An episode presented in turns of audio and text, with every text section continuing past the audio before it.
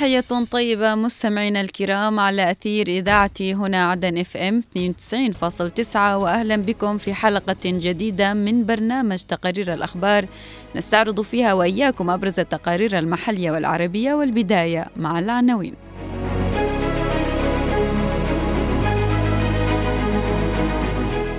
البحسني يزور الكلية الحربية في عدن لأول مرة منذ تسعة وعشرين عاماً. مخاوف من ارتفاع كبير بأسعار السمك في البلاد. الأزمة الصحية في غزة قد تسبب وفاة ثمانية آلاف بحلول أغسطس.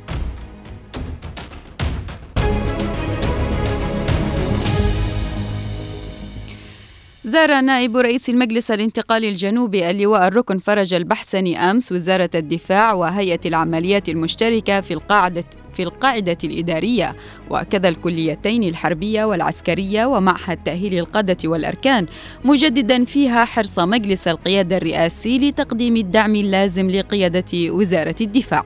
المزيد من التفاصيل في سياق التقرير التالي.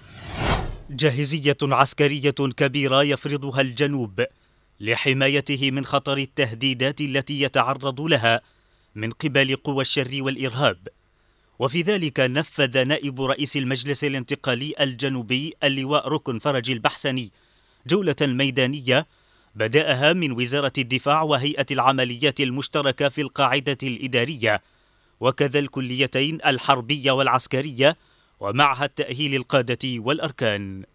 زيارات تفقدية جدد خلالها البحسني اهتمام وحرص مجلس القيادة الرئاسي لتقديم الدعم اللازم لقيادة وزارة الدفاع بما يمكنها من أداء واجباتها ومهامها العسكرية على أكمل وجه، ولأهمية الوزارة في ظل أوضاع الحرب التي تشهدها البلاد لتحقيق الأمن والاستقرار في محافظات الجنوب.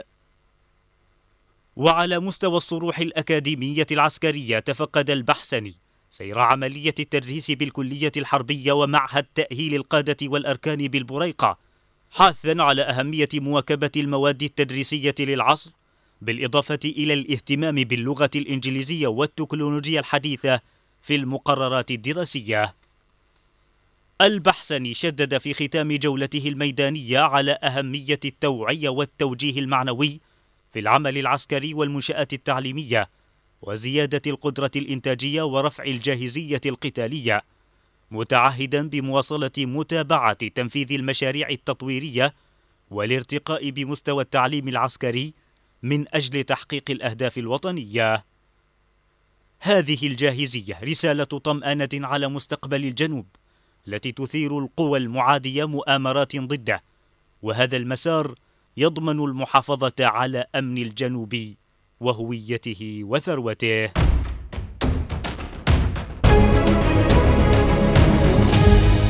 باتت حركة الآلاف من الصيادين المحدودة قرب الشواطئ في البحر الأحمر وخليج عدن مشوبة بالحذر والخوف مع انتشار البوارج والقطع الحربية الغربية في مياه البحر، مما أثر في مناطق الصيد، وأصبح الصياد لا يغامر بركوب القوارب والإبحار إلى العمق لجلب أنواع محددة من الأسماك والتي تهدد الأحياء البحرية بشكل عام. نتابع التفاصيل في التقرير التالي.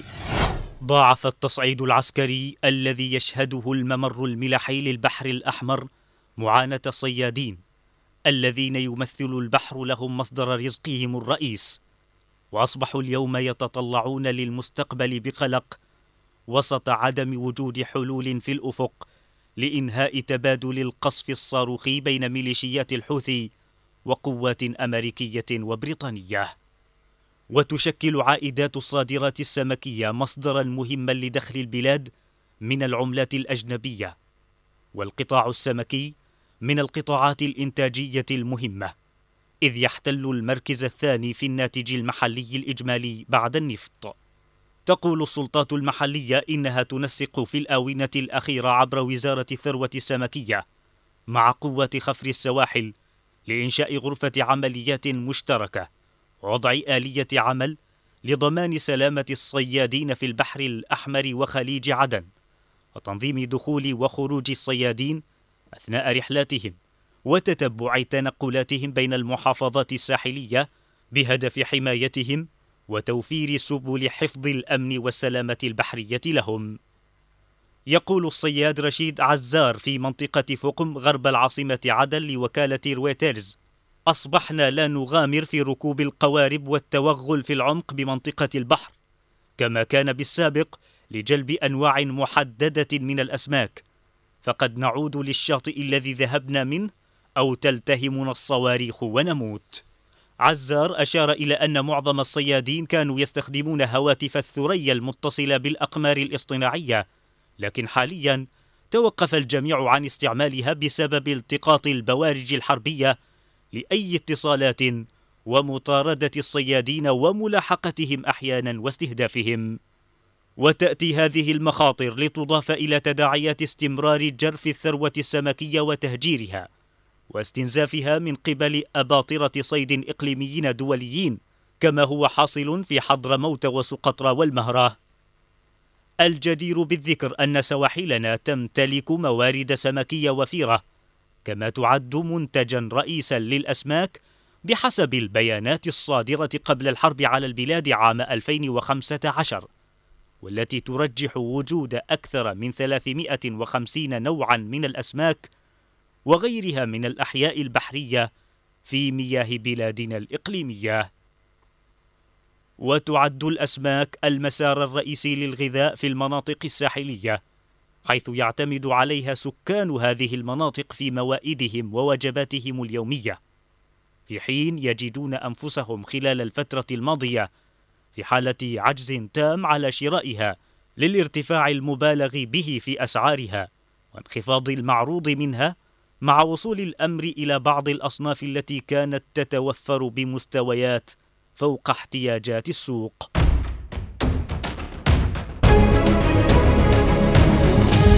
حذر تقرير أعده باحثون مستقلون من الولايات المتحدة وبريطانيا من خطر وفاة الآلاف في قطاع غزة خلال أشهر، حتى لو توقفت المعارك الآن جراء الأزمة الصحية الناجمة عن الحرب. تفاصيل أوفى في سياق هذا التقرير. أظهر تقرير أعده باحثون مستقلون من الولايات المتحدة وبريطانيا أنه لا يزال من الممكن أن يموت حوالي ثمانية آلاف شخص آخرين في قطاع غزة خلال الأشهر الستة المقبلة، حتى لو توقف العدوان الآن بسبب الأزمة في قطاع الصحة الناجمة عن العدوان الإسرائيلي على قطاع غزة منذ السابع من أكتوبر الماضي. وتعرضت مستشفيات في غزة للدمار بسبب العدوان، وبات أكثر من خمسة وثمانين بالمئة من سكان القطاع بلا مأوى وسط ارتفاع حالات الإصابة بعدد من الأمراض الفتاكة.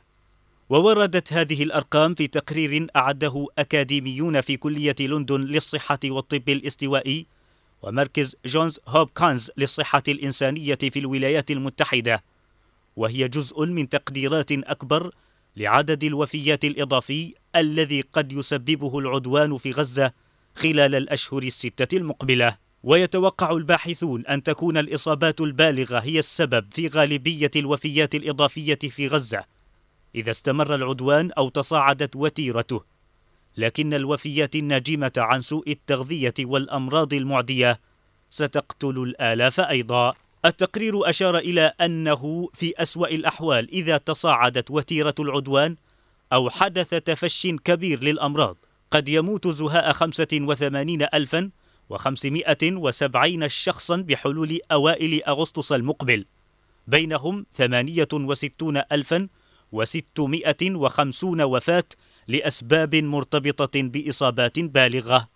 وحتى في حال تم وقف إطلاق النار لا يزال من الممكن أن يموت حوالي أحد عشر ألفاً وخمسمائة وثمانين شخصاً في الفترة ذاتها إذا أدى تفشي الأمراض إلى تفاقم التحديات المتعلقة بإعادة إصلاح نظام الصرف الصحي والمنظومة الصحية في غزة.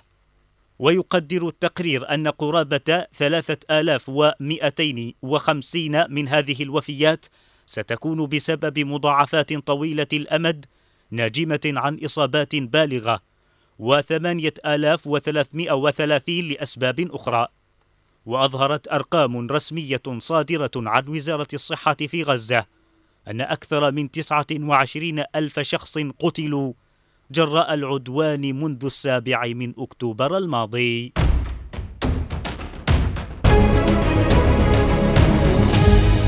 مستمعينا الكرام، إلى هنا نصل إلى ختام هذه الحلقة من برنامج تقارير الأخبار. كنت معكم من الإعداد والتقديم عفراء البيشيو، من الإخراج نوار المدني. أطيب التحية، إلى اللقاء.